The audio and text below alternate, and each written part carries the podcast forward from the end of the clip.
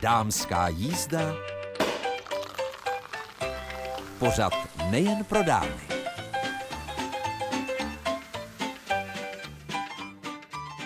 Od mikrofonu vás jako každou středu zdraví Mirka Nezvalová. Co nás dnes v dámské jízdě čeká, tak především setkání se spisovatelkou Evou Střihavkovou. Ano, schoda jmen je tady jasná, je to dcera Kamila Střihavky a možná byste ani netušili, že už má za sebou čtvrtou knihu. A tahle kniha je o malířce, která eh, žila před eh, začátkem první války a v průběhu této války také tvořila a byl, měla to ve světě mužů malířů velmi, velmi těžké. Jmenovala se Augusta Nekolová. Ta kniha se jmenuje Dýchej za mě. Víc už prozrazovat nebudu, protože to se dozvíte v dnešním vysílání dámské jízdy. Ale také bude takové malé potkání s hercem a moderátorem Petrem Rychlým, který toto pondělí byl v podstatě moderátorem a také eh, dražitelem, nebo dalo by se říct si tím, kdo eh, tu aukci moderoval, protože se dražil kalendář Esence žen, kde je 12 zajímavých, převážně českobudějovických osobností žen, které jsou oblečeny v šatech Teresky. A ona společně s Gabrielou Kalistovou tyto šaty vyfotili a ten kalendář je zajímavý. My o něj také budeme v některé z příštích dámských jíst soutěžit a důležité je, že Tereska Sabáčková v podstatě na tu přehlídku přivedla nejen ty ženy z toho kalendáře, které byly oblečené, ale bylo to na Českobudějovické radnici, přivedla i další modelky. Eh, mimochodem víte, že jednou z těch, která je v kalendáři, byla jeho česká rodačka eh, z Vidova Jana Šrejma Kačírková. Eh, zkrátka a dobře, je tam i mistrně světa v triatlonu. Možná, že pokud na ten kalendář narazíte, tak alespoň jim zalistujte. No a dražilo se a v podstatě výsledek té dražby byl 55 tisíc korun, které putovaly pro krizové centrum pro dítě a rodinu jeho českého kraje, které sídlí v Českých Budějovicích. Takže akce to byla skvělá, ono dělat módní přehlídku přímo v podstatě na chodbě radnice té historické před kanceláří primátora, nebo v tuto chvíli primátorky, tak to bylo docela skvělé a příští dámskou jízdu se podíváme do zákulisí před tou přehlídkou, kde jsem byla i se svým mikrofonem. Takže slíbila jsem na další dámskou jízdu. No a také eh, dnes uslyšíte typy z lunárního kalendáře Krásné paní a také mám pro vás připomenutí naší soutěže.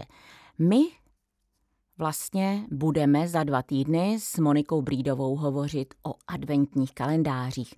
Pro své děti je připravujeme, připravujeme pro své blízké, anebo vůbec se rozhodneme, že nic takového neděláme, že nám stačí ten adventní věnec. Ale možná byste se o nějaký netradiční mohli pokusit. A možná už je dávno, dávno děláte. Takže zkuste nám třeba popsat ten kalendář, anebo pokud máte fotografii z loňského roku, tak sem s ní. Budeme ty, které jsou velmi zajímavé, umistovat, a to já doufám, že budou všechny, na našich webových stránkách budejovice.rozhlas.cz v sekci pořady Dámská jízda a také o nich budeme informovat ve vysílání Dámské jízdy. Jen připomínám naši e-mailovou adresu, pokud chcete využít tuto formu komunikace a to je damska.jizda zavináč cb.rozhlas.cz a nebo e-mailovou, tu jsem řekla, a také písemnou, Český rozhlas České Budějovice u Třílvu 1 poštovní směrovací číslo 37001 a připojte heslo Dámská jízda. Já tuhle adresu a to o vlastně adventních kalendářích zopakuju ještě v závěru dámské jízdy, tak si třeba v nějaké písničce stačíte připravit tušku a papír a poznamenat si vlastně adresu, kam můžete své fotografie anebo jen popis napsat odmailovat, anebo pokud půjdete okolo naší budovy Českého rozhlasu České Budějovice v ulici u Třílvu 1, tak můžete dát svůj lístek anebo dopis na recepci. Tak já myslím, že jsem vám nastínila, co vás dnes při dnešní dámské jízdě čeká. Ještě jednou vám příjemný poslech přeje Mirka Nezvalová.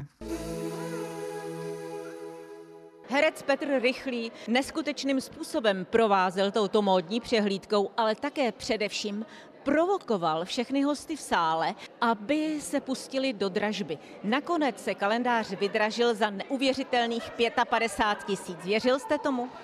No, abych pravdu řekl, úplně jsem tomu nevěřil, ale zase, když jsem dostal ten krásný mail, kdy mě dámy vlastně prosili o to, abych se ujal této moderace, že cítí ze mě dobrou energii a já mám nějaké už zkušenosti z různých dražeb, ať už se jedná o charitativní projekty nebo i třeba maturitní plesy, tak jsem do toho dal všechno. Sama vidíte, teda asi posluchači to nevidí, jsem promočený až na kost, ale byla to úžasná dražba, vyvolávací cena vlastně byla 10 tisíc, příhoz byl tisíc korun a dostali jsme se na částku 55 tisíc korun to je, myslím, v dnešní době úžasný, úžasný výsledek.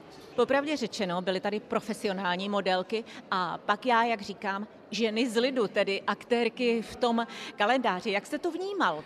No dámy, já vám musím vyseknout poklonu. Představte si, já jsem se na to díval a já jsem nepoznal, kdo je profesionální modelka a kdo není. Jednak vám všem to teda náramně slušelo. Je vidět, že teda modní návrhářka Tereska má asi dobrý vkus, nebo já nevím, jestli jste si vyšaty vybírali sami. Tereska. No tak to musím říct, že ta Tereska teda opravdu, tu poslouchejte, ta vás teda oblekla nádherně. Takže dámy, klobouk dolů, všechny jste vypadali nádherně a já bych asi netyp, kdo je modelka a kdo není. Tak to jsem ráda i za tu poctu. Petře, myslíte si, že takové akce mají smysl? V dnešní době lidé říkají, zdražuje se všechno a tak dále a najednou charitativní pomoc? Já si myslím, že určitě. Když se toho ujmou opravdu lidi, kteří to myslí od srdce, tak ta jejich energie vždycky doputuje k těm žádaným adresátům. Já jsem kdysi zažil vlastně, když jsme začali vybírat vlastně od národa peníze na obnovení divadla na Fidlovačce, kdy jsme udělali nadace Fidlovačka a vlastně jsme udělali tři televizní přenosy a lidé nám začali posílat peníze a dokonce nakonec přestřihl pásku člověk nevědomý, který poslal celý svůj invalidní důchod a ten nikdy divadlo neuvidí, takže to byly takové dojemné věci. A já myslím, že my Češi my jsme úžasní lidi, my jenom brbláme, ale pak když jde opravdu do tujího, tak potom opravdu pomůžeme. Vy eh, vzpomeňte si ten chudák nemocný chlapeček a 100 milionů najednou, já nevím. 150.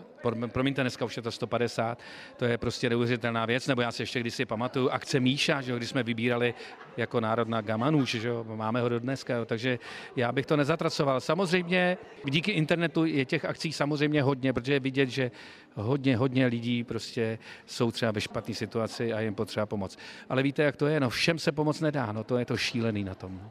Říká herec Petr Rychlý, který se ujal role moderátora a dražitele na akci Módní přehlídka na Českobudějovické radnici, kde se představoval kalendář, který má název Esence žen. Petře, já vám děkuji a byl jste takovou zlatou tečkou za naším dnešním povídáním a zastavením, kdy jsem tady s mikrofonem obcházela nejen modelky, ale především ty v úvozovkách ženy z lidu. Já vám teda děkuji za tuto zlatou tečku, tu si odvážím domů, promiňte, přece jenom je to zlatá tečka a přeju, ať se daří všem posluchačům a posluchačkám. Hostem dnešní dámské jízdy je žena, maminka dvou dětí, syna a dcery. A také je to žena, která má příjmení, které jí přiřazuje ke zpěváku Kamilu Střihavkovi. Je to tak? Je to tak, dobrý den. Výborně, já jsem vás možná trochu zaskočila, ale každopádně je to o tom, že já jsem zjistila, já jsem se domnívala, že vy jste vlastně autorka prvotiny knihy Dýchej za mě a to už je vaše v pořadí čtvrtá kniha. Je to tak, moje první kniha vyšla před čtyřmi lety, odhaduju, myslím, že jo. A ta byla zasazená do Oseka, což je takové severočeské městečko, kde se narodil můj táta a kde jsem vyrůstala. Hodně času jsem tam trávila u babičky. A je tam překrásný klášter, cisterciácký. On je veřejnosti přístupný, že tam lidi můžou jít na prohlídku, ale má překrásné zahrady, tuším, že barokní, ale ty jsou veřejnosti zavřené, protože jsou v takovém jako dezolátním stavu ale nám se se ségrou tam podařilo doslova vloupat. Měli jsme teda obrovské štěstí, že tam nebyl žádný pes, který by to tam hlídal a napadl nás. A ten zážitek eh, z toho, jak jsme se toulali po těch zahradách, jak jsme se obdivovali těm různým fontánám a takovým různým stavbám a sochám, které tam byly zarostlé, tak to byl tak hezký zážitek, tak silný, že jsem se rozhodla vlastně napsat svoji první knihu a zasadit ji částečně i do toho kláštera. Vaše druhá kniha ovšem doputovala do zahraničí, je to tak? Ta zase byla o holce nebo o mladé ženě, která se s manželem přestěhuje do Grónska, protože on je vědec a jede tam učit na univerzitu. A bylo to pro ní takové jako nečekané, nebyla na to připravená a měla tam se sebou co dělat, protože nebylo to úplně prostředí, na které byla zvyklá, takže se to s tím musela popasovat a o tom byl ten druhý román. Třetí román ten byl o mladém muži, který sám sebe hledá a jede do Beskyt chovat tetřevy. Stane se takzvaným tetřevníkem a chová tetřevy, které se posléze pokouší vypustit do volné přírody, ale je tam spousta problémů s tím spojená. Ale není to o tetřevech ta kniha, jak by se mohlo zdát, je to o tom mladíkovi, který se hledá. Tak zatímco ty první tři knihy byly na základě, řekněme, nějakých zkušeností nebo fabulací, tak ta vaše čtvrtá kniha, poslední, která vyšla v nakladatelství Rossier, je kniha, kvůli níž jste se musela ponořit do archivu Národní galerie a v podstatě jste ukázala v ní ženu, která v době, kdy působila, se vlastně nebála tu žensko zdát najevo, protože ono to nebylo v té době jednoduché. Nebylo to jednoduché. Ta žena, o které mluvíme, se jmenovala Augusta Nekolová, později Jarešová, po té, co se vdala. Byla tedy malířkou, ale byla to pro ní doba, která jí třeba neumožňovala studovat eh, figurální malbu oficiálně na umělecko-průmyslové škole v Praze. Na ty hodiny mohla docházet tedy jenom neoficiálně ale mně se na ní eh, líbilo to, že si právě vždycky uměla najít cestu, že se vždycky uměla prosadit, vždycky věděla, co chce a jít si zatím, i když tam byla spousta překážek. Tak to byla jedna věc, která mě na tom zaujala, nebo na ní, na té osobnosti. A druhá věc byla ta, že měla sestru, Ona byla z deseti dětí, měla devět sourozenců, ta Augusta, ale nejbližší vztah měla ke své nejmladší sestře Miladě a dochovala se po nich korespondence, desítky, možná stovky dopisů, které dokládají, jak blízký vztah k sobě měli, jak byla jedna pro druhou se schopná opravdu jako obětovat vlastně skoro doslova, to především ta mladší Milada, která zase měla jiné sny než ta Augusta, tam měla zase sen, že se stane zpěvačkou, pak učitelkou, když se jí to podařilo a začala učit tak pomáhala té starší sestře, která teda malovala, neměla peníze, strádala, posílala jídlo a tak. Potom, když už na tom byla teda úplně nejhůř, tak kvůli ní dala i výpověď v práci, aby se o ní mohla postarat, až nakonec skončila. Poté, když teda umřela s jejím miminkem, pro tu Miladu ta doba té první světové války a i ta doba předtím taky nebyla jednoduchá i z toho důvodu, že když žena chtěla být učitelka, tak museli dodržovat eh, takzvaný nebo vlastně celibát, který spočíval v tom, že se nesměly tedy učitelky vdát ani mít děti, aby se nerozptilovali od práce. Když poslouchám o vašich knihách, tak eh, si říkám, že vy s vaším pracovním nasazením, tak eh, už musíte mít v šuplíku pátou. Ano, mám už vymyšlenou pátou knihu, o čem by mohla být. Mám už ji rozepsanou.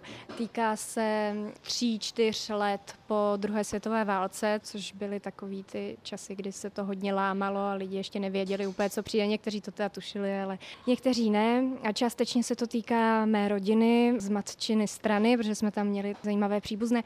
Ale radši ještě nechci prozrazovat víc, protože já nikdy nevím, jestli tu knížku dopíšu, jestli se třeba v půlce nezaseknu a že zjistím, že to třeba není dost nosné nebo že to nedokážu dál rozvíjet, ten příběh uvidím. Tak to bude mít tatínek radost, že se to týká vaší rodiny, protože já jsem si přečetla, že on prý nebyl příliš nadšený, proč prý píšete o rodině v té první knize. Možná to někde zaznělo jako sranda, ale on má z té první knížky hroznou radost, tu poslední teda nečetl. Ta první knížka se mu hodně líbila, Máma ho teda prej musela ze začátku krotit a říkala mu, že ať jako si to nebere osobně, že to je opravdu fabulace, i když eh, některé ty rysy rodinných příslušníků tam on může najít, jo, třeba naší babičky, jeho matky, ale myslím, že tam o nikom nepíšu špatně. Je to taková groteska, postavy jsou trochu groteskní, ale je to všechno myšleno jedině v dobrém, takže myslím, že se nikdo neurazil.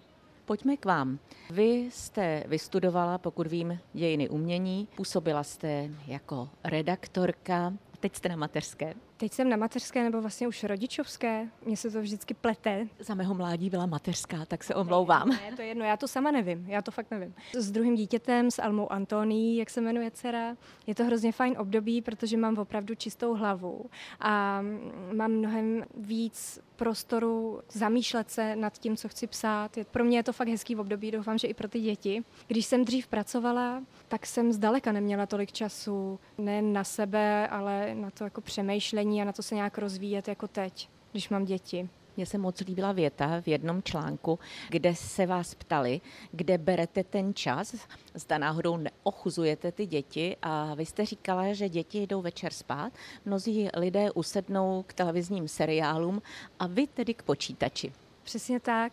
Já vlastně na sebe nekladu ani tak velký nároky v tom, abych měla doma perfektně uklizeno, perfektně navařeno, tak samozřejmě, že občas uklidím, uvařím, nestrádáme hlady, nechodíme jíst každý den do restaurace, ale nejsem taková ta domácí puťka, kterou by znervózňovalo to, že není doma všechno dokonalé. A to si myslím, že mi hodně pomáhá v tom si v klidu sednout k tomu počítači a psát, že nemám pocit, že mi něco utíká, nebo že bych ještě tady měla něco urovnat nebo zamést. Jako neznamená to, že bychom doma měli veliký nepořádek nebo špínu, to nikdy, ale občas se tam někde něco povaluje a to je v pohodě. A děti hodně rády spí, chodí spát docela brzo a spí i přes den, takže to jsou ty chvíle, které využívám k tomu psání.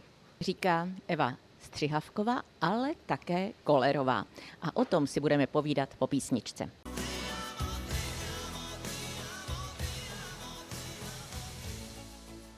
V dámské jízdě je dnes hostem spisovatelka, autorka už čtyř knih Eva Střihavková Kolerová.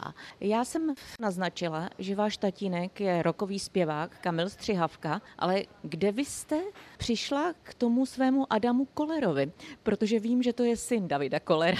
Částečně to byla náhoda, seznámili jsme se, když mi bylo 18, na tak takovém hudebně divadelním festivalu, který jsem uspořádala si svojí kamarádkou Verunou v Hlubočepích. No a Adam byl jedním z účinkujících tam se svojí kapelou. Potom, když ten festival skončil, tak se mi ozvali, jestli nechci jít na kafe a tak jsme šli na kafe a od té doby spolu jsme. Teď už jedeme 15. rok. Tak to vám blahopřeji. My letos s mým mužem oslavíme padesátku. Ano, nemůžete zatím konkurovat, ale já si myslím, jestliže je vztah spisovatelky a hudebníka už 15 letý, tak je šance, že leco přežije. Ovšem váš tatínek Kamil Střihavka prý nebyl příliš nadšený, když jste řekla, že si chcete vzít Adama Kolera. To nebylo, že si ho chci vzít, to my jsme se brát ani nechtěli, to mám společný s tou hrdinkou z té mé poslední knihy, s tou Augustou Nikolovou, ta se taky nechtěla vdávat, ale ty společenské okolnosti k tomu donutily. Ale ne, to říkám trochu v nasázce, ale on byl trochu rozčílený, když jsme se teda seznámili a já jsem ty svý kluky nikdy nevodila domů, nepovažovala jsem to nějak za důležitý, ale pak teda nastal ten moment, kdy už nešlo už se tomu vyhnout, protože jsem se stěhovala a potřebovala jsem, aby mi odnesl nějaké krabice, které jsem neunesla, myslím, že to byly právě knihy. Takže takhle se s tátou potkali, no a táta ten byl samozřejmě rozuřený, že teda ten život s muzikantem bude těžký, že jsem si měla vzít doktora, furt to opakoval dokola, no ale velmi brzo se s tím smířil, anebo smířil. Velmi brzo si Adama teda hlavně oblíbil, protože Adam je prostě skvělý a, a nevím, jestli si rozumí, a myslím, že si rozumí, Adam si rozumí většinou s lidma, on je přístupná osobnost všemu, takže si rozumí, mají se rádi, táta je z něj nadšený a tak mám z toho radost. A co Tchán Koler? Je nadšený s vámi také? To nevím, to jsem se ho nikdy neptala, myslím, že se ho Adam taky neptal, ale ono na tom za stolik nezáleží, že jo. Důležitý je, že my dva si spolu rozumíme a co říkají ostatní je jedno. Já totiž zastávám zásadu, že důležité je, aby ti dva stáli jeden za druhým. A jestli například ten partner naslouchá své matce a jak si popichuje tu svou ženu, tak to nikdy není dobře. Stejně je to opačně. Takže vám znovu fandím, říkám, ale prozraďte, vy jste vlastně díky Adamovi začala tu knihu psát Dýchej za mě o životě malířky Augusty Nekolové. Ano, to je pravda, děkuji za tu otázku. Byli jsme v oblastní galerii v Hradci Králové, kde mají, tuším, tři, čtyři její díla, mají tam vystavené na takové obrovské stěně, mají to tam velmi hezky udělaný, tu expozici stálou. A Adama ty její obrazy velmi zaujaly. Strašně dlouho před nimi stál a rozjímal a říkal, pojď se podívat, to jsem ještě v životě neviděl, takový krásný obraz. A já jsem neměla bohužel čas, protože jsem tam musela honit našeho syna, kterému tehdy byly tuším dva roky. A potom o té Augustě mluvil ještě v autě, takže bylo teda poznat, že na něj opravdu zapůsobila hlavně ty její díla. A mě zaujalo to, jak o tom mluvil, tak jsem šla do knihovny, zjistila jsem si o ní pár informací a jak jakmile jsem měla takový ty základní informace o ní, tak jsem o ní chtěla vědět pořád víc a víc, což mě vedlo postupně do různých knihoven a archivů, až mě to zavedlo právě do toho archivu v Národní galerii, kde je ta pozůstalost po Miladě a Augustě, kterou tam dala ta její sestra. A tam jsou ty dopisy, je tam košilka, potom novorozeniti, slučně vyšívaná, ušitá, o které nevím, jestli v té knize píšu, ale ta Milada o tom psala v dopisech určitě, nebo v těch vzpomínkách svých. Seděla jsem v tom archivu asi čtyři, možná pět hodin, všechno jsem si to musela vyfotit, eh, abych to měla, mohla jsem se k tomu kdykoliv vracet a bylo to opravdu zvláštní se probírat více než 100 let starými dopisy, šahat na ně, vidět, jak jsou třeba ušpiněný. Některými přišli, že jsou i od krve, ona měla tuberkulózu, kterou trpěla několik let, ta Augusta Nekolová, na kterou teda posléze zemřela, vyčerpaná tím porodem. Byla tam i zástěra na vaření, byly tam různé malůvky v těch dopisech a sešitech. Bylo to zajímavé. Ono něco jiného je, takhle se podívat z okna a říct si, tak teď napíšu knihu, třeba o návštěvě těch zahrad, které jsou nepřístupné a dáváte tam svoje bezprostřední zážitky, ale ve chvíli, kdy se pustíte do té historie, tak je to asi mnohem, mnohem náročnější. Nemám pravdu, já jsem tedy žádnou knihu nikdy nenapsala.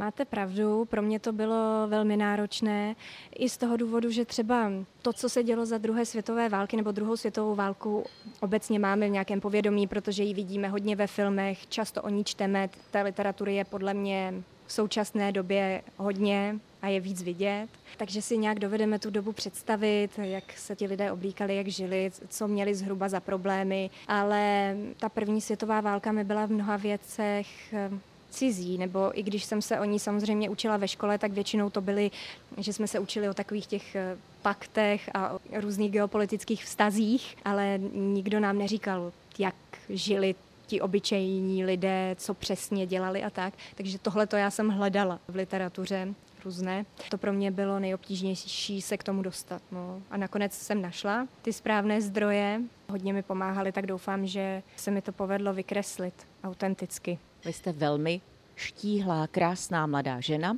Já si ve svém věku mohu takovou poklonu dovolit. Ale já jsem se dočetla, že jste také, jak si chtěla být miskou. Jo, a to já jsem tu otázku na to, proč jsem šla do mis, dostala už mnohokrát. Pokaždý na to odpovím, každý na to odpovídám něco jiného. A jediná správná nebo pravdivá odpověď podle mě je, že mám v sobě nějakou přirozenou touhu po dobrodružství.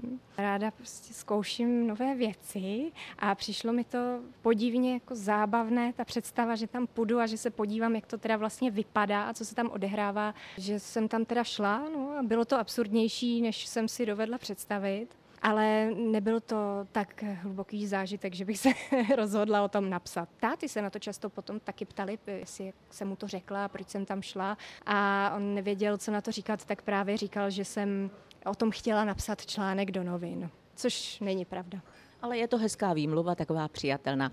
Nicméně vy vypadáte trochu jako sněhurka, tmavé vlasy, světlou pleť, tmavé obočí. Takhle já bych si sněhurku představovala. Netoužila jste někdy třeba si zahrát ve filmu? Já si myslím, že každému by se líbilo si zahrát ve filmu a vidět se na plátně ale já jsem velmi špatná herečka. Přesvědčila jsem se o tom už eh, mnohokrát. Říká se ve vtipu, že každá žena je herečka, ale já s tím nesouhlasím, já opravdu nezahraju nic. A táta měl představení, které se jmenuje Tolik hlav, do kterého mě a sestru obsadil, aby ušetřil podle mě za herce, ale ne, on to chtěl mít jako rodinné. Hráli jsme tam úplně vedlejší role, ale zatímco ségra od malička chodila do dramatického kroužku, tak já nemám s herectvím vůbec eh, žádnou zkušenost, ale bavilo mě to, hráli jsme tam gejši, měli jsme bílé obličeje, měli jsme kimona a bylo to fajn, ale na premiéře, když jsem eh, hrála, jsem tam měla pantomimou z lidí vymámit tričko, které tam odhodil jeden z těch herců, takže jsem jim pantomimicky ukazovala to tričko a ať mi ho teda hodí nebo donesou, aby se ta postava mohla teda znova obléknout. Ale nikdo to nepochopil, co jim tam tou patomimou eh, předvádím a Adam seděl v první řadě vedle tchýně. Bylo na něm vidět, že se strašně stydí, takový to, jak když pozorujete někoho a stydíte se za něj, tak to měl přesně Adam. Adam je ten můj partner. Sesouval se tam dolů po židli a úplně si zakrýval obličej. To mě ještě navíc teda rozesmálo během toho mýho výstupu. No, nakonec to skončilo tak, že Adam musel pro to tričko dojít mezi ty lidi, kteří teda pořád nechápali, co po nich chci. Herec se mohl teda konečně obléknout. Takže já si myslím, že ze mě bohužel herečka nikdy nebude. Ale mohla bych být dramatik, když bych na sobě ještě zapracovala a mohla bych pro ty herce možná něco psát časem. Tak možná to ještě dokážete. A teď ještě otázka. Jedna rodina. Já jsem se dočetla, že váš otec, Kamil Střihavka, byl velmi přísný. V půl deváté jste museli zhasnout, ať eh, jste se učili nebo neučili. Je to tak? Víte co, je to pravda. Budoval si doma takovouhle autoritu, chtěl, aby my jsme měli disciplínu, aby jsme poslouchali, ale pak je jako zajímavé, že si člověk říká, no tak on to asi dělá, že se o ty děti bojí, chce, aby z nich něco bylo. A pak, když jsem v 16 letech přišla, říkala jsem, no v 15, možná v 16, to je jedno, a říkala jsem, že pojedu do Gruzie za kamarádkou, se kterou jsem se seznámila na základní škole, Gruzínka. A říkala jsem, že bych teda potřebovala na letenku, protože stála 20 tisíc korun a já to jsem zrovna neměla tolik peněz v těch 16. Tak řeknu, no, tak eh, dobře, tak když budeš mít dobrý známky, tak ti koupím letenku. Takže to mi přijde jaký absurdní, že mě skoro nikam nepouštěli, ale potom mě pošle do Gruzie, která ani podle mě nevěděl v tu dobu, kde přesně je a co se tam odehrává. Ale bylo to tam krásné a od té doby jsem tam byla ještě mnohokrát, protože to je opravdu jako nádherná země. Takže byl přísný, ale jenom v některých věcech. My děti se snažíme chyby svých rodičů, které nám vadily, nikdy neopakovat, takže určitě vaše děti mají klídek a pohodu a možná, když usínají, tak jim ta lampička zůstane svítit. To je pravda, lampičku tam mají, to se jim usíná líp, to je pravda ale tak oni jsou ještě malé a oni chodí rádi spát, takže já je ani nemusím nutit. Uvidíme, jaká budu, až budou velký. Uvidíme, jaký budou oni a podle toho se asi zařídím. Eva Střihavková, já jsem moc ráda, že jsme se mohli potkat a myslím, že i vy sama někde uvnitř musíte být pyšná, že jste nejenom manželka bubeníka Adama Kolera, tedy snacha Davida Kolera, také rockera, dcera Kamila Střihavky, rockera, ale především jste hrdá na to, určitě někde vnitřně, že za sebou máte nejen dvě robátka, ale i čtyři další, ty knižní. To já asi nedokážu říct, že jsem hrdá, ale určitě dokážu říct, že z toho mám velikou radost, že se mi povedlo napsat a vydat čtyři knihy. Takže z knih mám radost a na děti jsem pochopitelně velmi pyšná. Eva Střihavková, jsem moc ráda, že jsme se potkali v Luxoru v Praze při křtu její knihy Dýchej za mě. Mějte se báječně, užívejte si života, užívejte si chvil s dětmi, se svým mužem a také se svým počítačem, když píšete další knihu pro nás. Moc vám děkuju a taky se mějte vy i posluchači moc hezky tak to byla píseň Černá růže v podání přísného otce, kdo by to do něj řekl, Kamila Střihavky, tatínka spisovatelky Evy Střihavkové. No a já jsem slíbila připomenutí naší soutěže adventní kalendáře. Možná vám zůstala z loňského roku nějaká fotografie nebo stále používáte tentýž kalendář. O adventních kalendářích se budeme bavit v dámské jízdě za dva týdny s českobudějovickou kreativní publicistkou Monikou Brídovou ale především vy se můžete pochlubit svými výtvory nebo nápady. Pokud nemáte fotografii, kterou byste nám poslali, třeba jako přílohu e-mailu na damska.jizda zavináč cb.rozhlas.cz cz a nebo na písemnou rozhlasovou Český rozhlas České Budějovice u Třílvu 1 poštovní směrovací číslo 370 01 České Budějovice, připojte heslo Dámská jízda, anebo se zastavte v naší rozhlasové recepci, tak kromě fotografie můžete napsat popis toho, jak ten adventní kalendář vypadá. No a všechny zveřejněné eh, vlastně typy my odměníme knihou z některého z nakladatelství, která s námi spolupracují. Tak nezapomeňte, advent se nám blíží, tak ať jsme skvěle připravené. Já jsem jeden rok měla takový pro mé děti, když byly malé, což už je hodně dávno, eh, takový stromeček filcový, který jsem přišla na roletovinu, nahoře jsme protáhli tyčku a v podstatě jsem na kroužky, které jsem tam přišila od záclon, pak navázala krabičky od syrek, které byly zabalené a v nich vždycky bylo nějaké malé překvapení nebo nějaká pětikorunka, za kterou si holky mohly pak něco koupit. Faktem zůstává, že největší problém byl s těmi krabičkami od syrek, protože v naší rodině jsme nekuřáci a ono přece jenom nevyškrtáte 24 krabiček eh, za dobu, kdy máte jenom plynový sporák, ale nakonec jsme to dali, sirky jsme vysypali do nějaké lahve a vlastně jsme je pak používali v létě na chalupě. Takže i to je ode mne tip na takový zajímavý kalendář adventní, takže typujte, myslím, že se to pro mnohé z vás hodí. A slíbila jsem také zalistování lunárním kalendářem krásné paní, protože tím se vlastně provázíme celým rokem. Takže dnešek, pozor, je stále eh, časem, kdy jsou ve znamení blíženci. Ti ovlivňují plíce, průdušky, dech, paže a ruce. Takže najděte si chvilku a vědomně dýchejte. Sledujte nádech a výdech. Dýchejte do břicha. Stimuluje se střevní peristaltika a podpoří krevní oběh. Energii plicím dodáváte jednoduchým cvikem. Obě dlaně položte do podpaží a tlačte je z hora dolů až k bokům. Opakujte, dokud neucítíte teplo. Horizontálně si třete i spodní část hrudi tam a zpět. Také si zaspívejte, protože zpívání rozšiřuje plíce. A zařaďte mezi své rodinné rituály doteky. Působí jako zázračný lék na bolesti duše a těla. No a když je dnes středa, tak pojďme na druhý, třetí a čtvrtý listopadový den. To jsou dny ve znamení raka, ten ovlivňuje žaludek, dvanáctník, hruď, mléčné žlázy a trávení. Čínská dietologie upřednostňuje vegetariánství, také považuje za jedno je tajemství dlouhověkosti. Vegetariánská strava je založena především na sojových bobech a jiných luštěninách, ovoci a zelenině, bambusových výhoncích a česneku, který napomáhá snižování krevního tlaku a hladiny cholesterolu v krvi. Hojně využívá i houby, které vedle výživných látek obsahují i lipázy, ty zase pomáhají předcházet jaterní cirhóze a posilují srdeční a ledvinovou činnost. Hlavním zdrojem bílkovin je tedy tofu, sojový sír či tvaroh. Tofu je jídlo, které se vyrábí srážením sojového mléka. Využívá se nejčastěji jako náhražka masa a zpracovává se na různé způsoby. Dobře se v těchto dnech pere prádlo, no to není zrovna připomínka, která by nebyla feministická a za použití menšího množství prášku, takže i to je dobrá rada. A lunární kalendář pro tyto dny radí. Nezapomeňte žít, radovat se a milovat. Tak to je poselství, které vám posílám i já z dámské jízdy a ještě připomínám, že na našich webových stránkách budejovice.rozhlas.cz v sekci pořady Dámská jízda díky web editorce Andreje Polákové najdete nejen dnešní vysílání, ale zpětně i mnoho a mnoho dalších dámských jízd. Můžete si vybrat podle toho, co vás zajímá.